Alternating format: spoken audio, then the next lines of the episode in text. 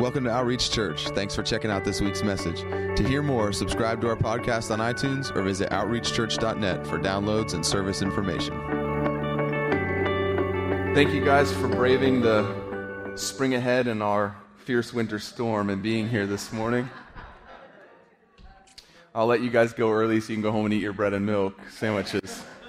Um, no, we're, we're going to do baby dedications. And um, so if you have a baby that is here to be dedicated today, if you, um, so if you have a baby that's here to be dedicated today, you and the family that are with you, if you guys want to come up front right here and we'll make a line across the front. I know there's not that much room. We'll, we'll crowd and we'll go up the aisles if we need to. But yeah, so everyone that has a baby that's being dedicated today, come on and bring them on up here.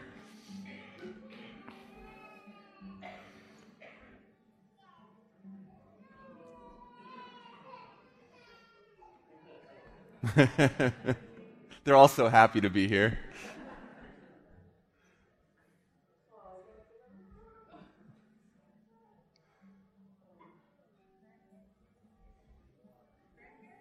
If you want to come up, sure. Uh, there's no, yeah, there's not really rules. we don't have everything too polished or figured out. We just really want to dedicate these little babies to the Lord. Um, and honestly, this is less for the children than it is for us. It's for the children as we offer them back to, up to the Lord. Um, but it's really us as a, as a family, as a body of Christ, believing that it takes a family to raise a child. And that, that God's placed this child into the family of God. Yeah, He placed you into the family of God. He did. He did. And he trusted that the people who he gave these children to would be the ones that would raise them to become the people he intended for them to be. That he saw every day of their life and knew that you would bring them into being who he called them to be. And sometimes they just want to be with dad. and so, what we're going to do is we're going to pray over you guys that are raising these children. And then we're going to ask you just to offer their lives back up to the Lord, saying, God, that, that we hold on to nothing so tightly that everything we have is yours, including these children. And we understand that we're all foster parents in a way because these kids really belong to Him. And it's just our responsibility and our privilege to, for a short time, get to raise them and train them and show them the love of the Father and teach them the way that they should go so that when they're old, they won't depart from it and to protect them and love them and to honor them and to encourage them to become who God created them to be. Right now, inside of them, the very same spirit that raised Christ from the dead. It's just, it, it, it brought life into their bodies. And one day, they'll be born again.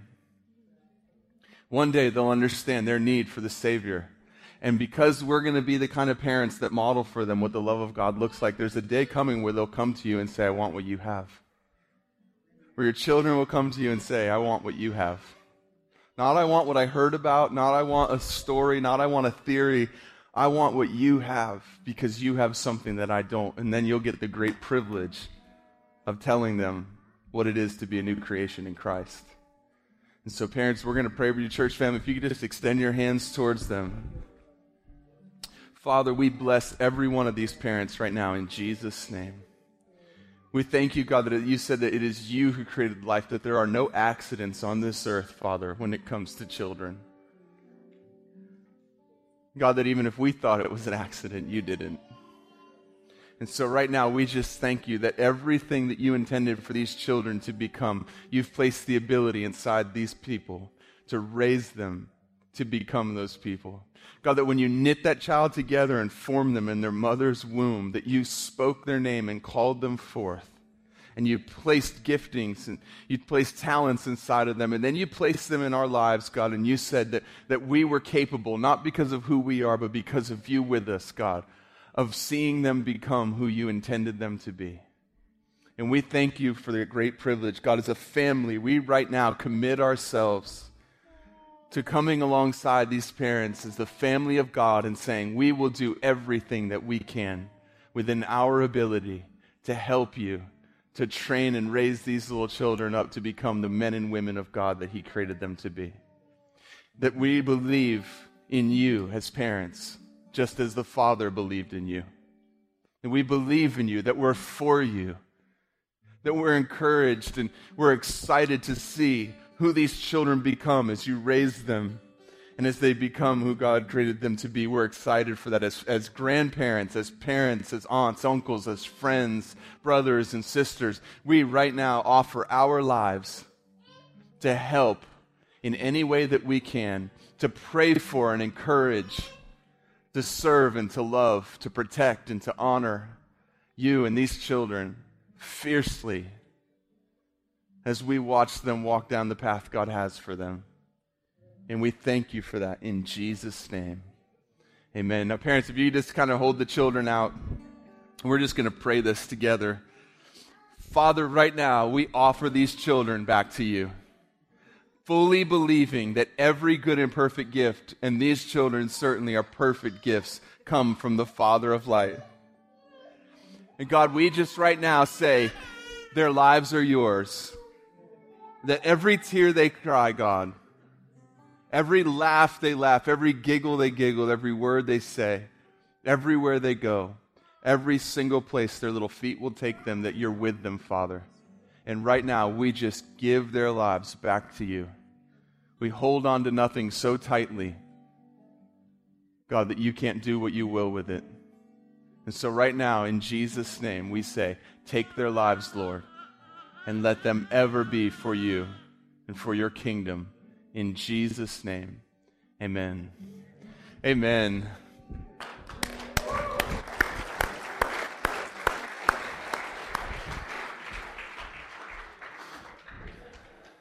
Bless you guys.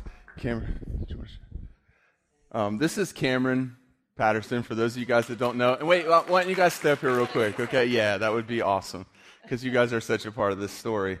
Um, so Cameron wanted to share something this morning, and for those of you guys that are looking up here and saying, "I don't know those people," it's okay. You know Cameron, and she knows them, and in a minute you'll know why they're here. Okay, so this is Becky and Phil, and this is my daughter. And um, January 9th, I had her, and then about two days later, I signed my rights over to her. Um, my rights to her. Um, and I was angry, you know, I didn't want to, I didn't know what to do when I found out I had her. Um, I was angry the whole nine months, and then the moment that Bethany entered this world, God just changed me. Um, like literally, I felt it. I felt my whole body change, and um, and I've, I mean, I've been able to meet so many people who are in the same situation as me, um, who, you know, don't have the family that I have and the church that I have. Because you guys, like, I don't even know what to do, but, like, I feel so loved right now. I feel so comfortable in this church that I can share this with you guys. This is my first time sharing. um, but Bethany's a little bit over two months now. And, um, so anybody who's dealing with a situation like this, or um, you know, like a lot. I, so prior to having Bethany, I struggled with addiction. I struggled with um, self confidence, everything, and um, I just am tired of it. I'm tired of the addiction. And they have to struggle over my family, and I don't want it to be there anymore. And I know that Bethany, Bethany changed me, and I hope she can help people, other people. Amen.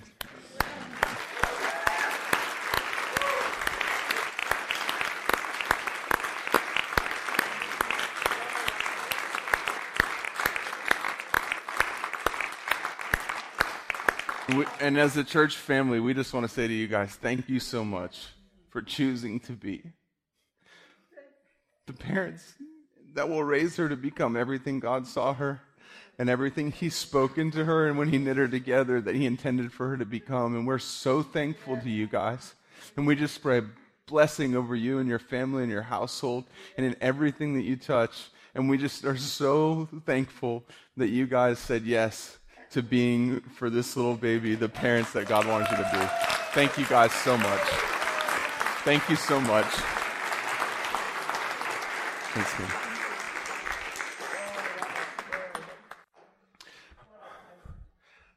Ah. Isn't that awesome? See, there's no shame. Like when we sing death, where is your sting? Like shame is broken, it's gone. There can, how can there be shame when everything is in the light? And everything's covered in grace and everything's covered in love. And, and the truth of the matter is, is that we're all one family anyways. And the truth of the matter is, is that in a short time, that little child will grow up to be an adult and they'll choose into relationships and they'll choose into family and they'll choose into the Lord. And it'll just be an awesome story of looking back as saying like people loved each other enough that they decided to come together and do what they thought was best for this little child rather than for themselves. And There's no shame. There's no guilt. There's no condemnation because it's all covered in the blood. And I just want to say to you, Cameron, that, that if, if the enemy ever comes and tries to bring something up, which he will, right? Because that's what he does. That's the only thing he has. He only has your past because he can't touch your future. And so he, he lives in the shadows of your past. And the great thing about that is, is that you can never again remember what happened apart from the blood of Jesus. That if you ever try to revisit that memory apart from the blood of Jesus that cleansed you from all unrighteousness, and that everything that was passed away and all that became new, you're living a lie. And so never agree with that. And anytime you look back, only see the grace and the love of the Father that covered the whole situation. And actually, you can turn the accusation of the enemy into praise. Because every time he comes and pushes that little button, you can just turn right around and say, Father, I thank you that you entrusted me with that little life, and I thank you for what you're going to do with her in this earth. And I thank you that you've placed her into this amazing family. And God, I'm so thankful that I can live free of condemnation and shame and guilt, and that there's nothing behind me that's greater than the blood of Jesus. And there's nothing ahead of me that's greater than your presence. And you promised that you'd never leave me or forsake. And all of a sudden now you're worshiping him, and the enemy's just so angry. I'm serious because he's every time he pushes, there's a risk. Every time, every time he pushes, there's a chance that rather than giving in to condemnation, despair, and guilt, that you'll actually turn around and turn it into praise. And you become closer with the Father because you're communing with Him.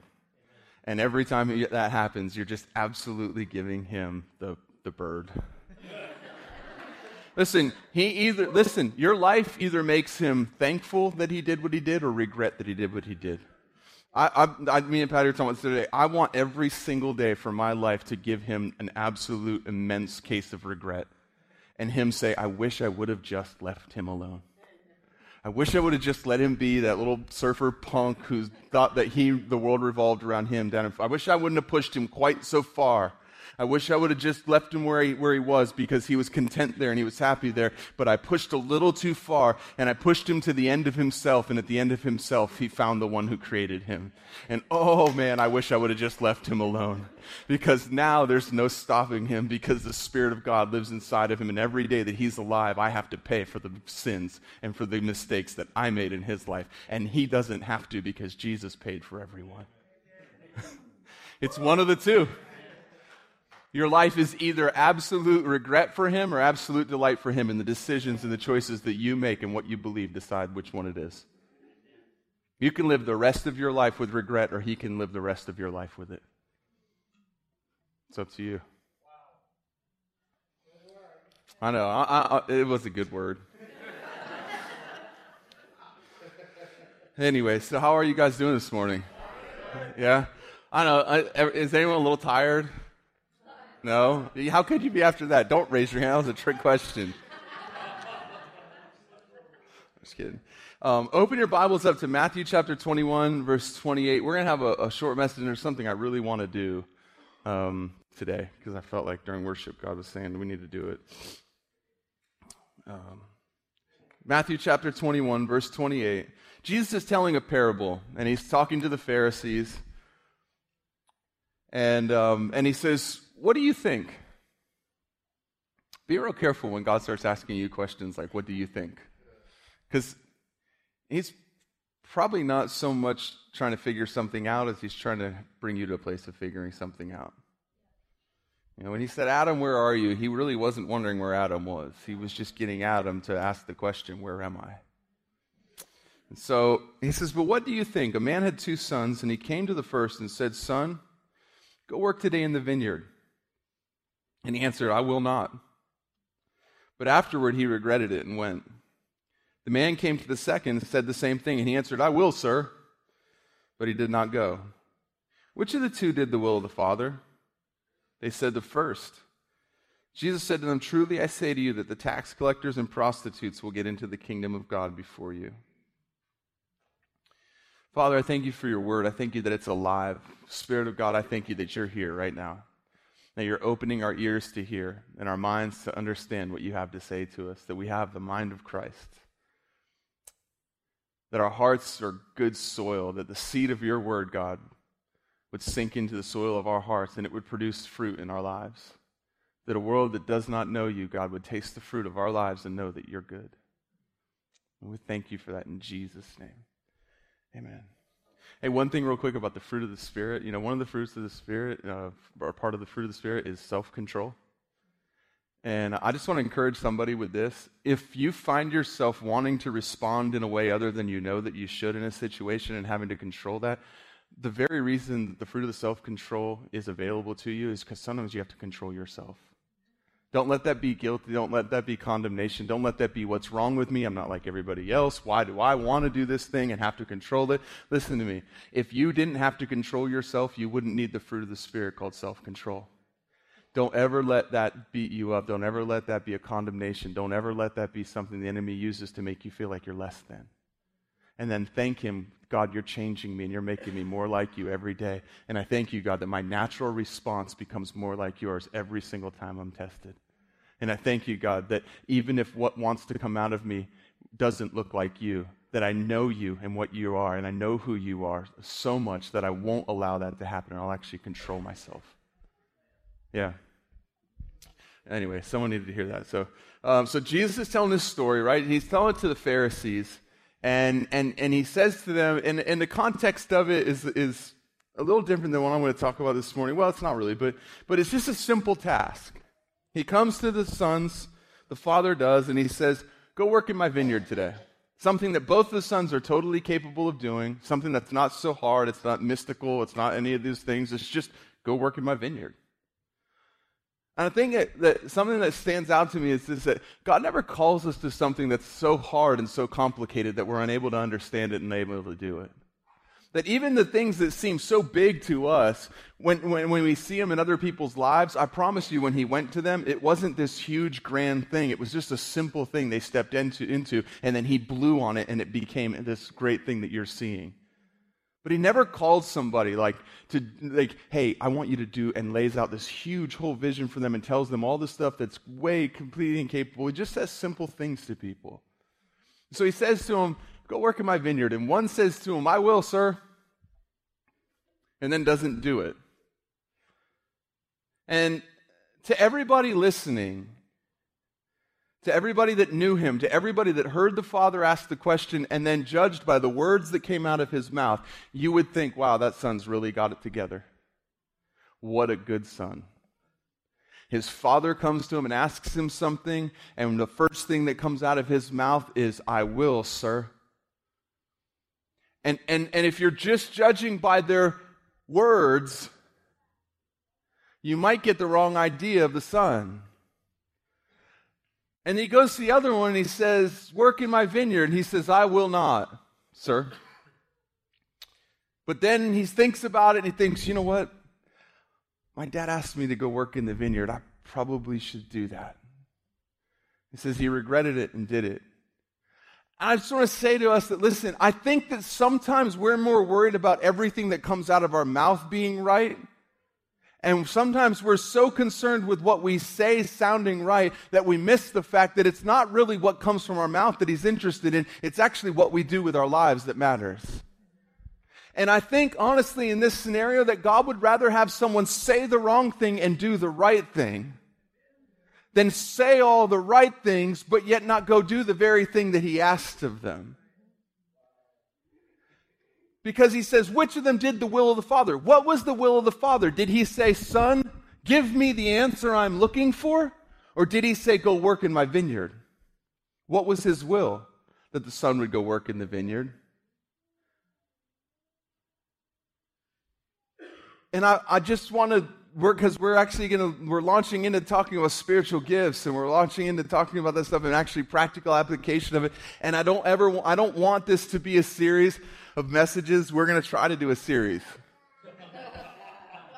i know you laugh i did too But I feel, I feel like we're going to do a series. but, but what I don't want is, I don't want this to become something that becomes another thing that we know, but that actually doesn't transform our lives and that doesn't become something we do. I don't want to give us even more theological ammunition to win arguments and debates without a life that wins arguments and debates by the actions that it lives. Because if we're not careful, we will make this life, I will make this life all about knowing. And, and knowing's awesome.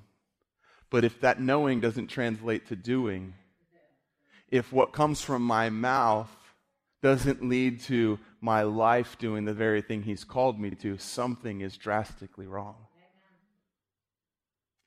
So, um, there's a few things that I think cause that to happen. Um, and I, I want to look at them real quick and just kind of maybe destroy a little bit of the, the things that would, would stop us from that. I was thinking about Peter because that's who everyone thinks about when you think about someone who just kind of said things and did things. I was thinking about Peter. Peter thinks that Jesus is here to lead them in battle against the Romans. This is Peter's theology is that Jesus is here to be the conquering king and he's going to lead us into battle against the Romans and we're going to overthrow this empire and Jesus is going to take the seat on the throne and we will then be freed and we will be a, a kingdom of people, a nation of people who will no longer be in bondage, no longer be in slavery. And so when Jesus is ready to go out and he says they're going to come for me and he says, you know, they're going to they're going to kill me and Peter says I will never let that happen.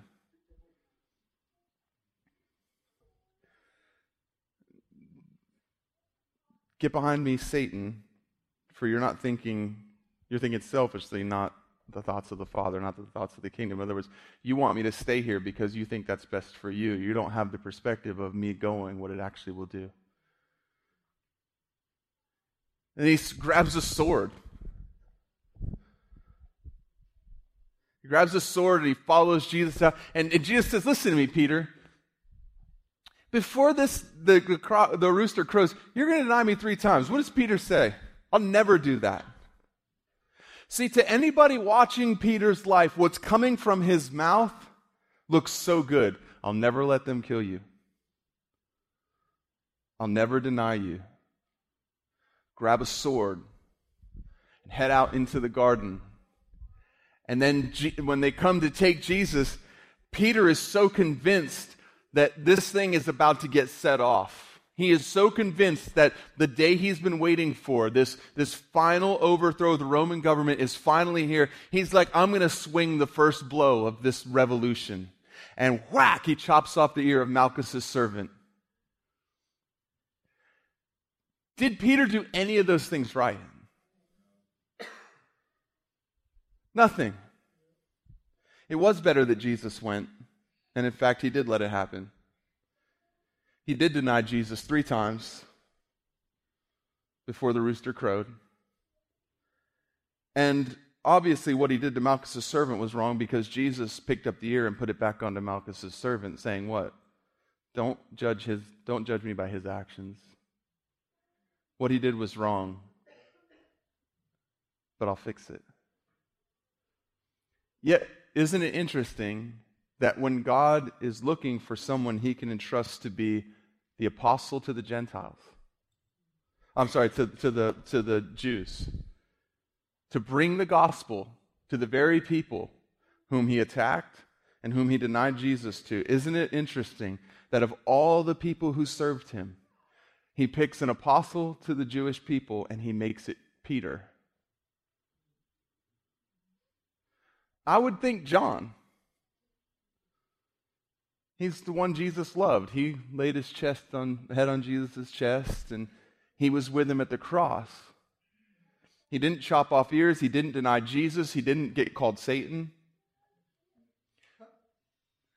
Right? If I'm picking naturally, it's John. But God chooses Peter. Then he looks down and he says, You know, I, I, need, a, I need an apostle to the to the Gentiles.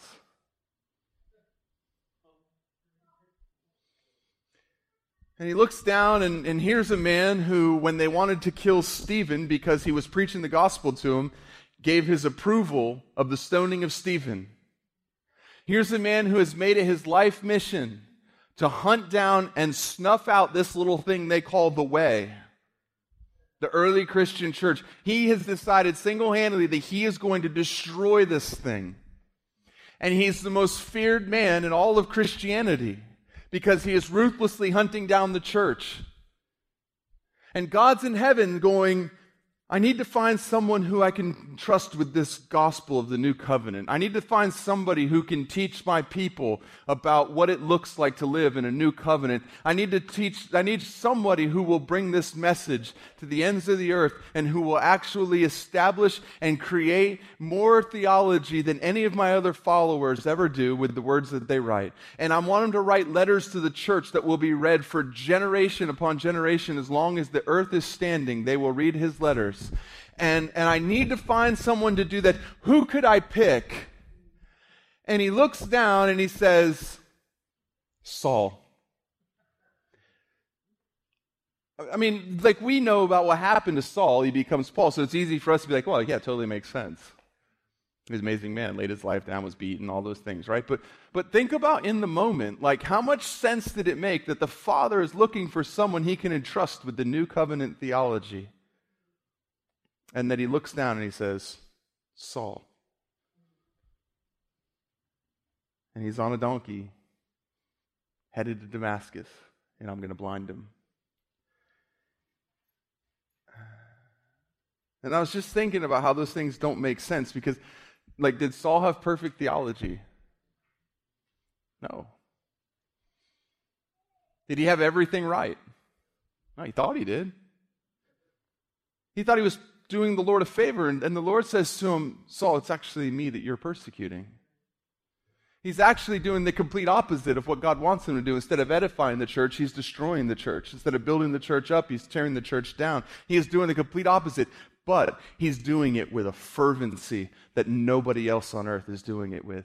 And I think the reason why he picked Peter and the reason he picked Paul is this reason right here. I think he would rather teach somebody how to do something right than try to motivate somebody that knows the right thing and does nothing with it. I think he'd rather take a guy who will cut Malchus's ear off and put Malchus's ear back on and say, listen, I know that you're coming as zealously as you can. A man who would, who would drag off and have the church killed to protect what he believed was the truth. See, Paul was a guardian of truth in his own mind. He was like, This is the truth. I studied under the greatest Pharisee. I was born on this day. I was circumcised on this day. I'm from this tribe. As to works, I've, I've outdone everybody. He's like, I'm the most zealous person on earth for God. The only difference is, is that he just didn't know what direction he was supposed to be going in. And I think God looks down and says, I'd rather take somebody who actually acts on what they know and what they believe and teach them what's true than try to get somebody who knows everything right motivated to actually get off their couch and do something. Why? Well, he's picking two. And both of them happen to be people who are completely misdirected and misguided, yet who will act on what they know at all cost with fearless abandon. And he says, You know what? He's got some things that are a little messed up. But he's zealous but he'll do something. I can turn him a whole lot easier than I can start him.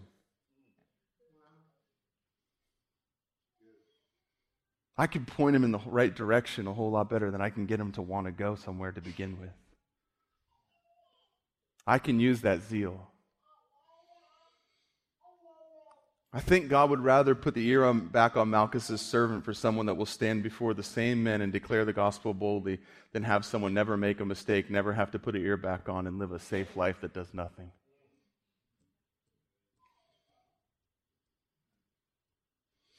Am I saying intentionally go out and act in error? No, but I am saying act on what you believe is true so that he can actually correct you rather than sit back and never do anything for fear of ever failing.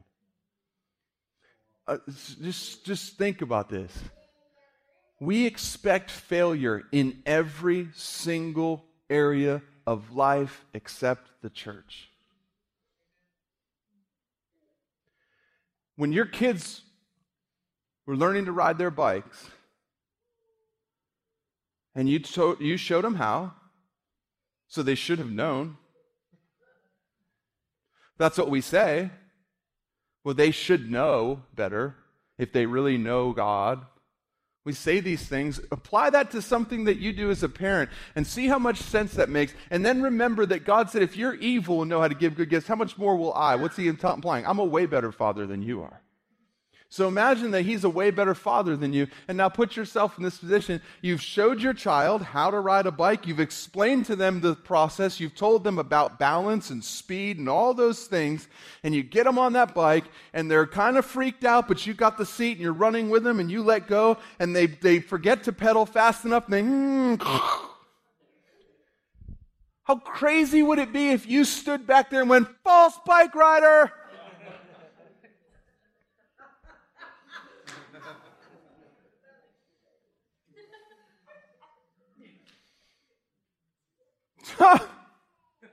Some bike rider you are. No, what do you do? You run over, you dust them off, you show them where they went wrong, you put them back on the bike, and you give them another push off. And then they wreck again. Now you've missed it twice. You'll never be a bike rider. I don't know what made you think you were a bike rider to begin with. See, that's crazy coming from our mouths. But how many of us so easily picture the Father to be like that towards us if we step out in acting on something that we think He's told us and we get it wrong? How many Christians are guilty of calling people false bike riders just because they tipped over and fell in the process of learning to ride? And why on earth do we have a standard for things of God that we don't have for anything else in life? Where in life we expect failure as part of the learning process, but in the church we expect you to not step out until you're certain that you will not fail and that it will be perfect. Where did that come from? Well, well, because God is perfect, yes. And He's using imperfect people who are growing up into all things Him. If you told your child, you can't ride the bike until you can promise me that there's no chance that you're going to wreck, your kid is never going to ride a bike.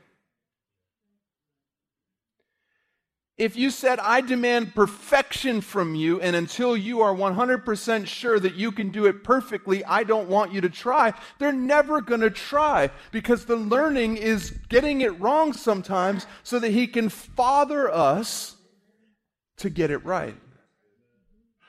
And if we would give each other permission, like if I came up here and I said before worship this morning, hey guys, um, I want us to have a little bit of grace you know, so and so was sick this morning, and so this person stepped in. They really don't know this song, but they're going to give it a whirl. You know, and, and, and everyone here would be so for them and so willing to overlook any minor mistakes. And if we had the ability, so willing to help them into what they're called to, and so wanting them to do good and wanting them to succeed, every one of us would. But somebody steps out and says they heard something from God, or they want to pray for someone to be healed, or they want to do something that God's called them to do that seems a bit weird. And if it doesn't work the very first time, if we're not careful, we will be standing around hurling fingers at them and calling them false bike riders and asking them how they ever expected to do that. Or asking them, well, if it's really God, then how come? Well, because we're growing. We're growing. We're stepping into things that are new. It would be weird if we never got it wrong. In fact, I'm willing to say this if you never get it wrong, there's a good chance you will never get it right. Because you will be right 100% of the time when you don't give a word. There's no chance you'll ever be wrong. There's no chance they won't get healed by you praying for them if you don't pray for them. You'll never have to answer that question of why didn't they? Well, if God, then how come? Well, if you're so sure, then you'll never have to answer any of those questions.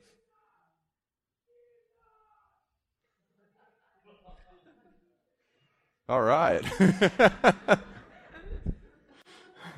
That's our kids' church up there. I don't know what they're doing.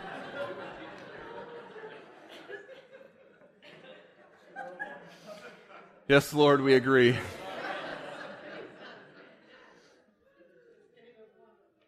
So, where this is all coming from is this thing where I was spending time with the Lord and I was talking to Him just about gifts of the Spirit and, and, and seeing people operate in a greater level of them. And, and, and, we, and, and, and to be fair, like we do, people step out and give words. People pray, we pray for the sick. We do all that stuff.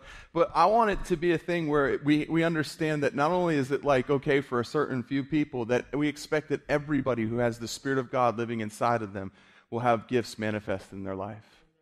And, and not, the goal isn't so that it's a circus here, although it may turn into that at times a very controlled circus with a ringleader.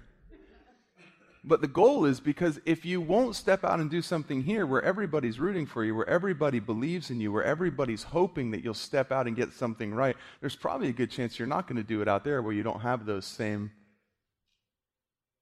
certainties. And so I was just talking to God about this, and I, and, and, and this, just just being real honest and, and and and raw with you guys. And I was praying about it, and I said, "But God, I I just don't want things to be weird apart from character and, and integrity and, and, and, and, you know, all those things. Like, I just don't want one without the other. You know, I don't want care, I don't want weird apart from that stuff. And he said, yeah, but Roy, you're totally content with it the other way around. I don't know, like when God speaks to you, if it's always rainbows and butterflies, but that for me wasn't rainbows and butterflies. It was like, and he said, You would be okay to have one without the other, just not this one without that one. And I want both. And when I say weird, I don't mean weird for the sake of weird, but I'm saying read your Bible. Like things got weird. Things were a little strange sometimes. Things were unexplainable sometimes. And, and, and I, I'm, I am saying this that I'm guilty of putting such a high priority on one that I feel like, in a way, maybe people have got the idea that if I can't get it 100% right, I can't step out. And I just want to say to us as a church family, that's not my heart. And that's not the heart of this church or our leadership. Is to say that, you know, that you have to make sure that you get everything 100% right. And if you don't get it 100% right and you step out, listen, if the Father in heaven is not standing around with stones to throw at you, when you're learning, then neither should we.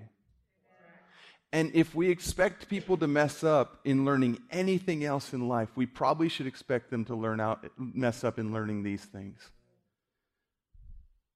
And so, um, so uh, there's two two things I want to talk about, and then and then I, there's something I want to do, uh, pray. But uh, if you ever Bible's open, open up to John chapter 14, verse 7, real quick, and I just want to teach us two things through this story. This is a story of, of Philip, you know, with the famous, you know, show us the Father. Philip says, Jesus, you know, show us the Lord, show us the Father. And this is Jesus' response to him. He says, If you had known me, you would have known my Father also. From now on, you know him and have seen him. Philip said to him, Lord, show us the Father, and it's enough for us. Jesus said to him, Have I been with you so long, and yet you have not come to know me, Philip? He who has seen me has seen the Father. How can you say, Show us the Father? Do you not believe that I am in the Father and the Father is in me? Listen, this is Jesus being very straightforward with Philip. He says, After all this time, you've been with me for years now. How can you ask me that? And the fact that you're asking me that means that you really don't believe that I'm in the Father and He's in me. He says, The words that I say to you, I do not speak on my own initiative, but the Father abiding in me does his works. Believe me that I am in the Father and the Father is in me. Otherwise, believe because of the works themselves. Truly, truly, I say to you, he who believes in me, the works that I do, he will do also. And greater works than these will he do because I go to the Father. Whatever you ask in my name, that will I do, so that the Father may be glorified in the Son. If you ask me anything in my name, I will do it. Who's he talking to? Philip. The one who just completely blew the basis of, of Christian theology, which is that the Father and the Son and the Spirit are one. That Jesus is not some radical free agent out there that looks so different than the Father that we have to say, Well, Jesus, we like you, but will you show us what the Father's like? Jesus says, Do you not understand that I'm in the Father and the Father is in me? In other words, you, you, this is like one of the cornerstones of our faith, is believing that the three are one, the one are three. And he's talking to the same Philip that just spoke up and completely blew it, completely had his theology all messed up. And he says to him a little bit later, If you ask me anything in my name, I will do it. He says, Greater works than these will you do because I go to the Father. And he says, Anyone who believes in me, but included in anyone who believes in me, is the man he started out speaking to, and that's Philip. So what, and then he says, uh, If you ask me anything in my name, I will do it. If you love me, you will keep my commandments. I will ask the Father, and he will give you another helper that he may be with you forever. That is the Spirit of truth, whom the world cannot receive because it does not see him or know him. But you know him because he abides with you and will be in you. So, two things. One, he doesn't disqualify Philip from being able to ask him for anything and him doing it for him simply because Philip's theology that came out of his mouth was a little bit messed up. And he says, I'm going to give you the Holy Spirit. In other words, even if you don't have everything totally figured out, he still entrusts you with the power of the Holy Spirit because he said that he'll teach you. And the other thing I think is interesting is that the Holy Spirit's not as easily offended as a lot of the people who claim to be being led by him. Because he just completely jacked up one of the most basic things of Christian theology, and yet when he says he's going to give you the Holy Spirit, he says, You know him because he abides with you and will be in you. In other words, he's here with you. And he didn't take off and leave in offense covering his ears when you said something that wasn't theologically correct. Why do we think he's that way now? Why do we think that he's so easily offended that if what comes out of our mouth isn't perfect, that he's suddenly, the dove has left the building? I'm not saying like try to get things wrong, but I am saying if you sit around waiting till you have everything figured out, you'll wait till you're in heaven to do something. And all the things that Jesus called us to do, almost all of them are useless once you're there. There will be no sick to heal. There will be no demons to cast out. There will be no dead to raise. There be no prophecy to give because when we see him face to face, the perfect one, right now we prophesy in part, but then in full. Right now we see dimly as through a glass, but then we'll know fully as we are known. In other words, we'll know him just as well as he knows us. All the things that Jesus promised to the believer will be useless once you're in heaven. And if you sit around waiting till you have everything figured out, you won't even start until you're in heaven. And then someone will look at you and say, dude, uh, I, I don't think you're supposed to be prophesying. Because we all know that. Like, I see great things in your future. In fact, tomorrow you're going to be worshiping in the throne room, and everyone's looking at you going, Yeah, no, we, we all know that. That was for down there. That would have made an impact down there. That would have proved to somebody the Father knew every detail of their life and would have led them to want to know Him better down there. Let's go cast out a demon. No, you don't understand. All the demons have been cast down. They're not allowed here. They're in the place that was prepared for them from the beginning of time. That was for down there because down there there were people who were actually oppressed by them. Let's raise the dead. Dude, we've already been raised. Um, there's no death here.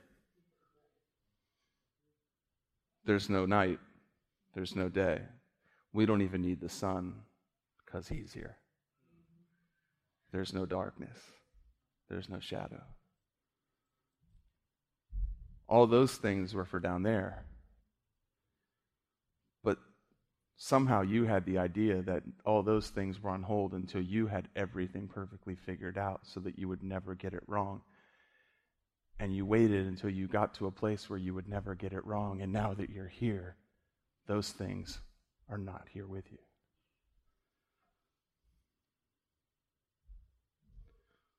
I don't want to get there and realize that he was just looking for someone who would actually step out on what they believed was true so that he could father them and teach them into what was right. And get there and be like, God, I never missed it. And have him look at me and say, Congratulations, you never hit it either. My little son, Jackson's starting to play baseball. He was a gymnast for a long time and he practiced five days a week for three and a half hours a day at gymnastics, and he was really good at it, and it was destroying our family. we just had no life. And finally, we got to a point we said, Look, he's four years, f- five years from being able to drive himself. Like, this is not doable for our family for another four months, never mind four years. We got to do something else. And he'd always ask to play baseball, you know? So I talked to him. I said, Jackson, you, you want to play baseball, buddy? And he said, Well, oh, no. You know, kids are at that weird age at 11, you know, they just don't know really how to answer everything because they're afraid if they say yes, what that might lead to. Because he didn't want to go to public school. He was homeschooling because of gymnastics, and he had this thing in his head that if he started playing baseball, he was going to back to public school. He's right. Smart kid.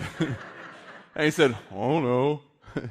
And I said, Well, Bud, you've been asking me all the time, and we couldn't because you did. I said, What if you stopped doing gymnastics? I said, And if you don't like baseball, you could start doing gymnastics again, but you know, you're at an age right now where you're young enough, you could learn and you could catch on and catch up with kids your age, and we'll get you some lessons to get you up to speed. And who knows, maybe you'll love it. And, and, and not to mention, your gymnastics is 45 minutes in one direction away, and all your friends that, that you do it with live so far away. This place here, you'd be playing with kids that live near us, where if you build friendships, you'd actually be in community with these kids. And, you know, I pitched it to him really well. And, uh, and he said, okay. Two days later, he was back in public school, had quit gymnastics, and Patty felt like she was born again again. I promise, because it was five days a week. 45 minutes there to drop him off, 45 minutes back home, wait two hours, 45 minutes there to pick him up, 45 minutes back home, and then homeschool him from the time he got home until it was time to pick up Aaliyah from school. And um, so now he's learning to play baseball. And there's this thing where when you're really, really good at something, which he was, he was a state champion in events and regionals and was really good. Had natural talent and strength and all that stuff. And he got used to being one of the best. He got used to when he walked into a meet, people knew who he was.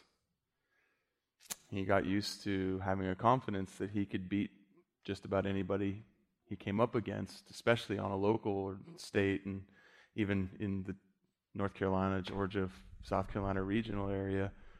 Um, you know, we go to North Carolina, go to Tennessee, and he'd win. And so now he's doing something that's completely out of his comfort zone. And I talked to the guy who's giving him lessons, his coach, and he said, you know, he's he's a bit of a perfectionist.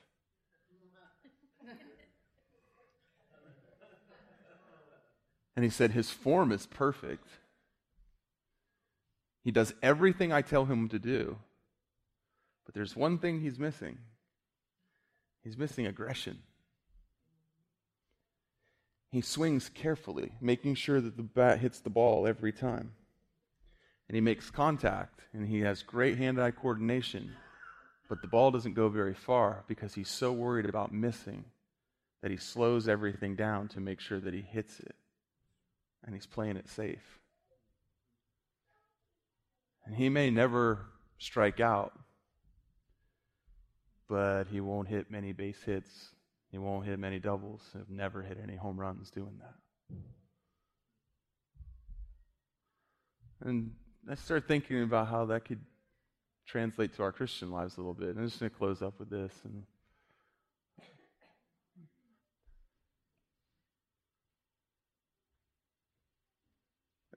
You can play it safe and make sure you never miss it.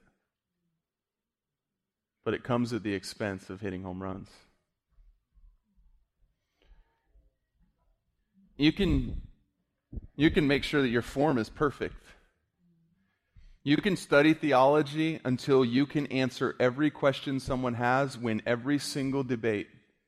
Never be at a loss for words. Never find yourself in a situation where when someone asks a question, you say, I don't know. And you can live that safe life if you want to. And never miss it. Never strike out. The problem is, you'll never hit a home run. Very rarely will you hit any base hits. And you're not going to make a whole lot of difference for the team that you're playing on. So what if we keep pursuing truth the way we have? Like I love that's one thing I love about this church family is we go after truth and we value truth above everything because God values his word above even his own name.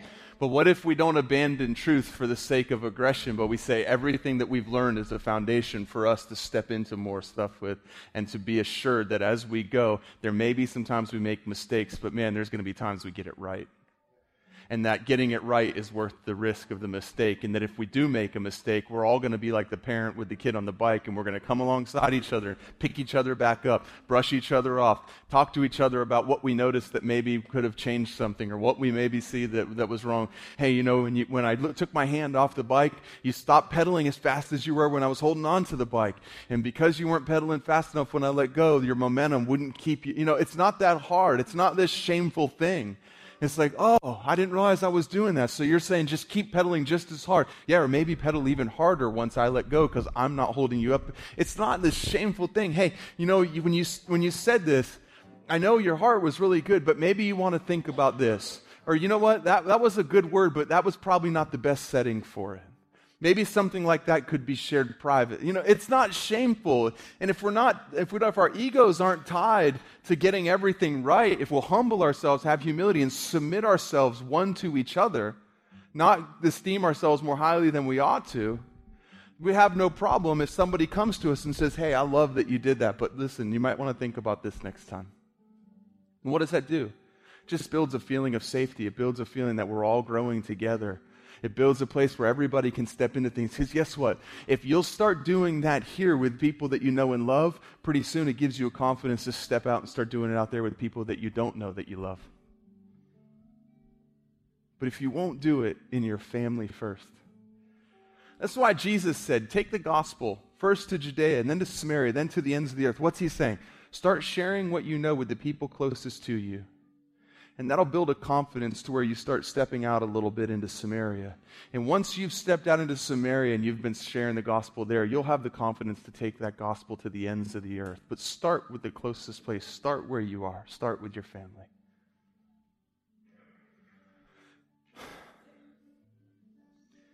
Jesus said um, that unless you become like a child, you can't enter into the kingdom of heaven. So I just want us to stand real quick because there's something that's that was weighing on me earlier, not weighing, but something I felt impressed in me earlier when we were worshiping is this is that you know when a child is born, it's not self-conscious. You know when Adam and Eve were created, they weren't self-conscious. Meaning what? It's always God's plan for us to not be self-conscious. And you know when a child gets excited about something, they just get excited you know, or they spin in circles, or they dance, they sing, and they don't care if they can dance. They don't care if it's on tune. Why? Because no one's taught them that it's bad yet. Nobody came along to them and told them it looks stupid. Nobody laughed at them yet. They weren't aware. They weren't conscious of themselves. They were simply doing what they felt inside. They were expressing themselves. And then somewhere along the way, somebody made them feel stupid. Because you don't dance like that. You can't sing. Hey, when you yell like that, it's really jarring. Hey, we, we walk inside, we don't skip. And we, we, we get taught these things. And sometimes no one even tells us. We just learn them because we see the look on people's faces. And part of us starts to die, and the innocence inside of us starts to die, and part of us starts to become something that we think we should be rather than who we were created to be. And we start figuring out what's okay and what's not. And maybe some things are okay with certain people in certain settings, in certain groups, but not with other people in other settings and other groups. And I can dance at home in the living room with my family, but I can't dance when I'm out in public with around people that I don't know because they may laugh at me. And I'm so concerned about what you think that I'll sacrifice what I feel for the sake of what you think. And this is what I want for us. I just want us to become like children again not lose the wisdom that we've gained, not lose the integrity and the character and all the things that the foundation that we've been building here are built upon, but I want us to get childlike again as a family. If you think it's funny, laugh. Don't wait till the people around you are laughing to figure out if it's socially acceptable to laugh at the joke. Who's done that? Like, be honest. Who has waited to see if everybody else laughed before they laugh too? Come on. Why do we do that? Because we don't want to be the only one laughing. Who cares? If it's funny, laugh. If you want to spin like a top, spin like a top. If you want to shout, shout. If you feel like God shared something with you to share with someone, share it with them and trust that He's big enough to correct when you're wrong. Don't be don't try to play God. Don't try to get it wrong, but man, if you think it's something God's wanting you to share, go share it with them. What's the worst that happens? You step out and you give the Holy Spirit something to work with, because if you're wrong, then there's something that He can correct for them and show them the truth. And He can father and teach you in the moment too, so that the next time when you step out, you're that much closer to getting it right all the time. Go pray for the sick if you see someone that's sick and you feel like you want to go pray for them you have compassion for them. What's the worst that happens? They know that somebody loves them, them enough to humble themselves and risk looking like a fool in public to put their hands on them and pray for them because they believe that their God loves them enough that he wants to heal them. But what if they don't get healed? Don't even ask that question before you go pray because now you're headed into it with the wrong thing on your mind. It should be, I love them and I don't want to see them suffer. Not, I want them to have their theology perfect. Goodness gracious, God never called us to that. And a lot of times when you think that nothing happened, later on something happens and you don't hear about it. like the guy that had the cancer in his neck, we had the tent, the, the table set up praying for people that were sick. He came by and said, "Oh, you guys can't pray for me. I'm too far. I'm too. Mine's too bad." And I said, "That's the people we want to pray for." He said, I've got cancer in my, my spinal uh, column and at the base of my brain. It's inoperable. I probably have six months left to live. You can see it. Huge tumor. Remember that at the White Horse Road yeah. flea market? And I said, Well, why not? What do you got to lose? He's like, Okay, fine. So we prayed over him. He asked us what church we were from or whatever, and then he left. He had zero faith. Zero. In fact, he had faith in the wrong thing, that, that it was uncurable, inoperable, and was nothing was going to happen. And what, a month later, you got a Facebook message. And he said, and he said, I just, I remembered your church, and I think your husband's name is Roy, and that you guys are the pastors of that church, remember? And he said, I would have never been able to find you, but I remembered your church, and I looked it up, and I found you through Facebook. And I just wanted to let you know that you guys prayed for me at the flea market for the cancer on my neck to be gone. And I went in to have another biopsy done in another spot, and they noticed the cancer in my spinal cord and the base of my brain was gone. Yeah, that's awesome, right? But here's the thing if he doesn't hear Outreach Church because he asked what church we were from, we never hear that story. And we don't walk away encouraged it's not about you walking away encouraged. It's about you walking away knowing that you were obedient and that you actually took a chance and took a risk and stepped out to release the kingdom of God. And that I promise you will never see people healed by you praying for them if you don't pray for them. God will never speak to somebody through your mouth if you never open it and let Him speak. It just won't happen. The dead are never going to be raised if we're not laying hands on caskets when we go to funerals. That's why we go to funerals. I, I, I, we were talking about this. Like, we fully expect every time that they're going to get up and come walking out of the casket. We do. It doesn't happen, it hasn't happened yet, but that doesn't mean we're not going to pray the next time. Because Jesus said, The things I do, you'll do and greater because I go to the Father. We're so busy arguing about what the greater things are, we forget the fact that He said, You'll do what I do. And he raised the dead. And, and right now, while I'm saying this, life is speaking to you and telling you why what I'm saying can't happen. And theology is trying to convince you that there's a reason and this and that and the next thing. And here's the point why not just be childlike and say, Jesus said, anything I ask, he's going to give me, and that everything he did, I'll do. So if I can ask it, he'll, he will give it. And if he did it, then that means I can do it because he said I would. And he's not a man that he should lie. So this is what I want us to do. We just dedicated children to the Lord. What, what I would really love is for anybody who's been walking with the Lord for, say, 40, 30, 40, 50 years, older people who have been walking with God and pursuing the kingdom, would you guys just come forward real quick? Because we're going to have you pray over us and bless us. Because at church, we're really good at honoring the young. We're really good at honoring babies. We're really good at spotting young people who have talent and young people who have passion and young people who have zeal. And I feel like a lot of times that, oh, that people who've walked with them for a long time can feel like their time is up. Like they've ran their race and now it's up to the young people. And we just want to say as a church family, like we honor and value people who have been walking with God for far longer than we have.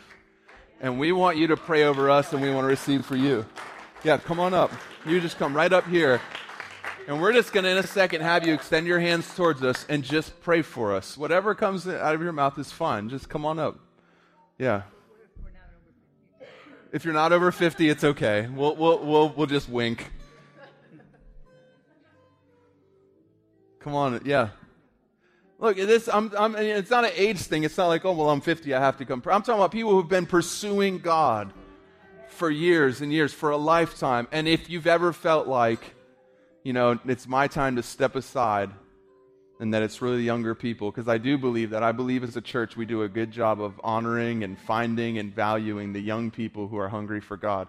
And sometimes we can not do as good a job at valuing the people who have walked with Him for a long time.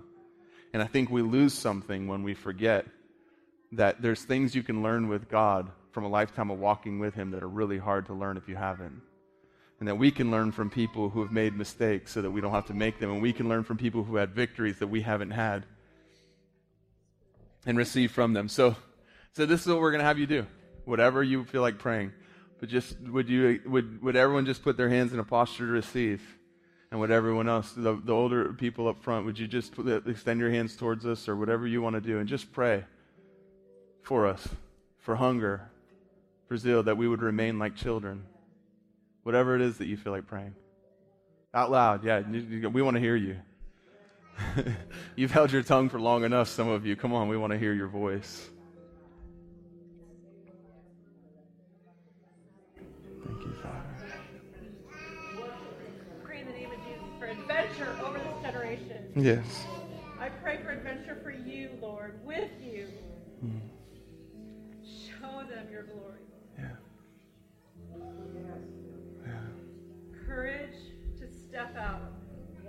Boldness in Jesus' name. Thank you, Lord, for boldness right out there in the streets. And Father, we thank you that you're going to set aside their ambition and that, you're going that they will ride the wave of your ambition, Lord. Mm. That they will not have any selfishness or any desire of their own. That it will be all yours. And they will be surrendered submitted to you so fully, Lord, that you will raise them up high, place them in high places, Lord, and give them authority because of the low place they took. We praise you, Jesus. Thank you, Lord, Lord, we hear so often, I need to adult now. I'm hmm. adulting. Instead, help them to be children. Your children. That everything they do do in awe of you, just as they did to their parents when they were young. Mm-hmm. Help them not to, to try to grow up so much that they can't remember the joys of releasing everything that you have. Yes. Hmm. Father, along with what my brother just prayed, as children, we're taught to be self dependent when we grow up when we grow up self dependent, then we're taught by your Spirit to be totally dependent on you. Hmm. Father, I ask, Lord, that that spirit of dependency on you would just prevail in this building. Mm-hmm. We all, rather than wait to be humble, will humble ourselves before you, Father, Yes. and realize that without you, we can do nothing. With you, there's nothing we can't do. Mm-hmm. In the name of Jesus, that you set forth in this building and everyone here, and anyone that's not here that should be, a spirit of freedom, freedom mm-hmm. to be who we are in you and mm-hmm. do what you would have us do, to hear your voice and act upon it. Mm-hmm. It is in Christ's name. And Lord, we pray that um, as these children step into their identity as children of God, that Lord, they would recognize that identity means that they represent you. And that representation means that you give authority to represent. Hmm. And so, Lord, I pray for complete freedom in the authority that you give. Hmm. Lord, thank you that you give them the badge of authority and you give them the gun of power. Hmm.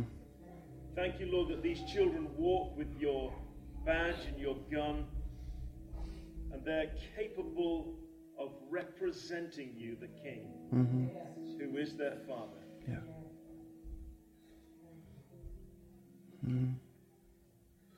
Lord, I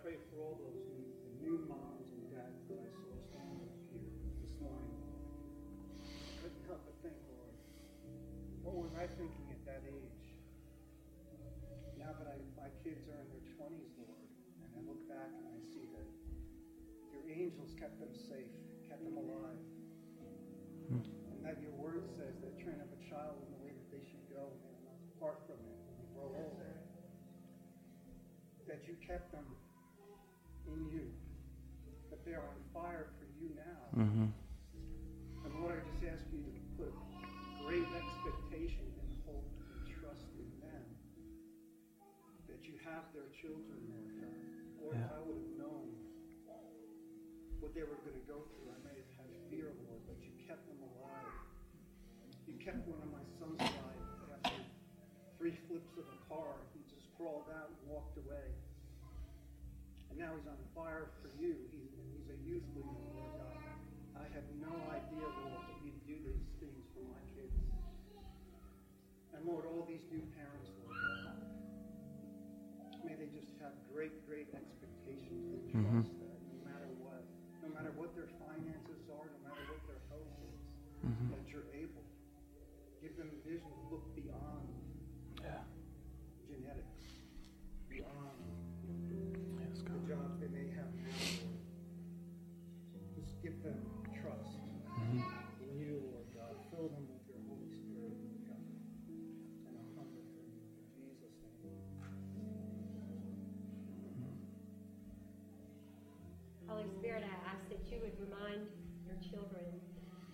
They already have everything they need to live a life of godliness. Mm-hmm. When they fall off the bike, they can get back on, that they can still ride, that there is no shame, mm-hmm.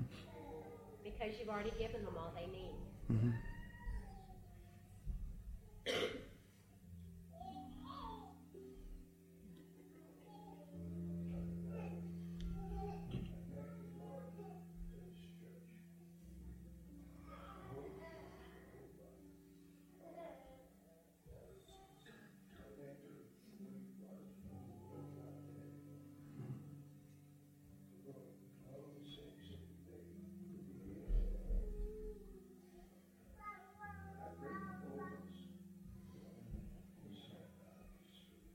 Mm-hmm.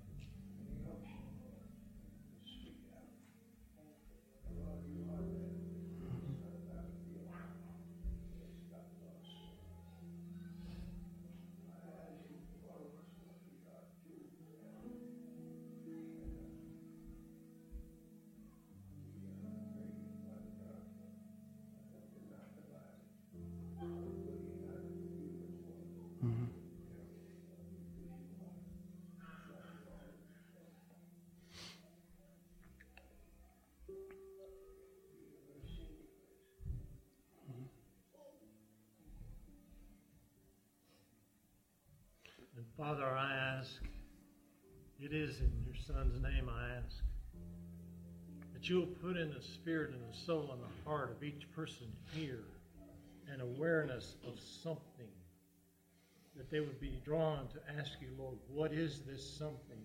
And you became make them become aware of the gifts that you have put in them, placed in them. That's what those gifts are, so that they'll know what it is that they are to act upon, what it is that they're to, to step out in. We can't step until we know where to step. So, Father, in Jesus' name, make everyone here aware of the gifts that you've placed in them, individually and corporately. thank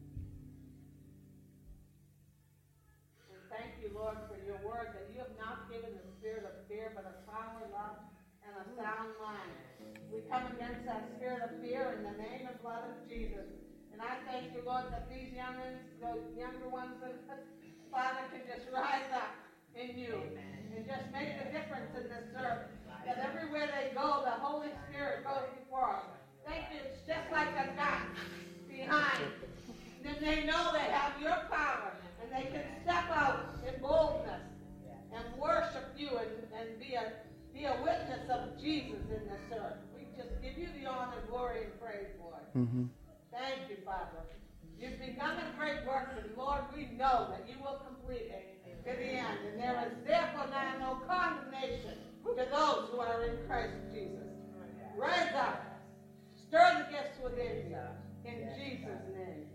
We ask for that. Thank you. Lord. Amen.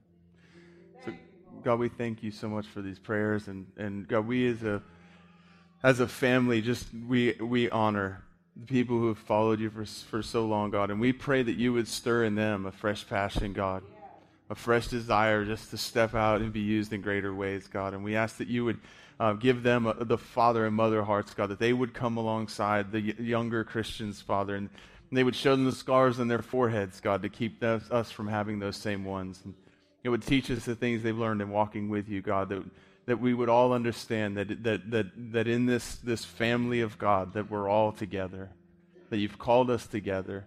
You've called us for a, for a mission to reach this earth for your kingdom, God and to bring the gospel right here in Greenville and, and, and everywhere we go. And so we just ask, God, that you would bring us together and unite our hearts. In Jesus' name, amen.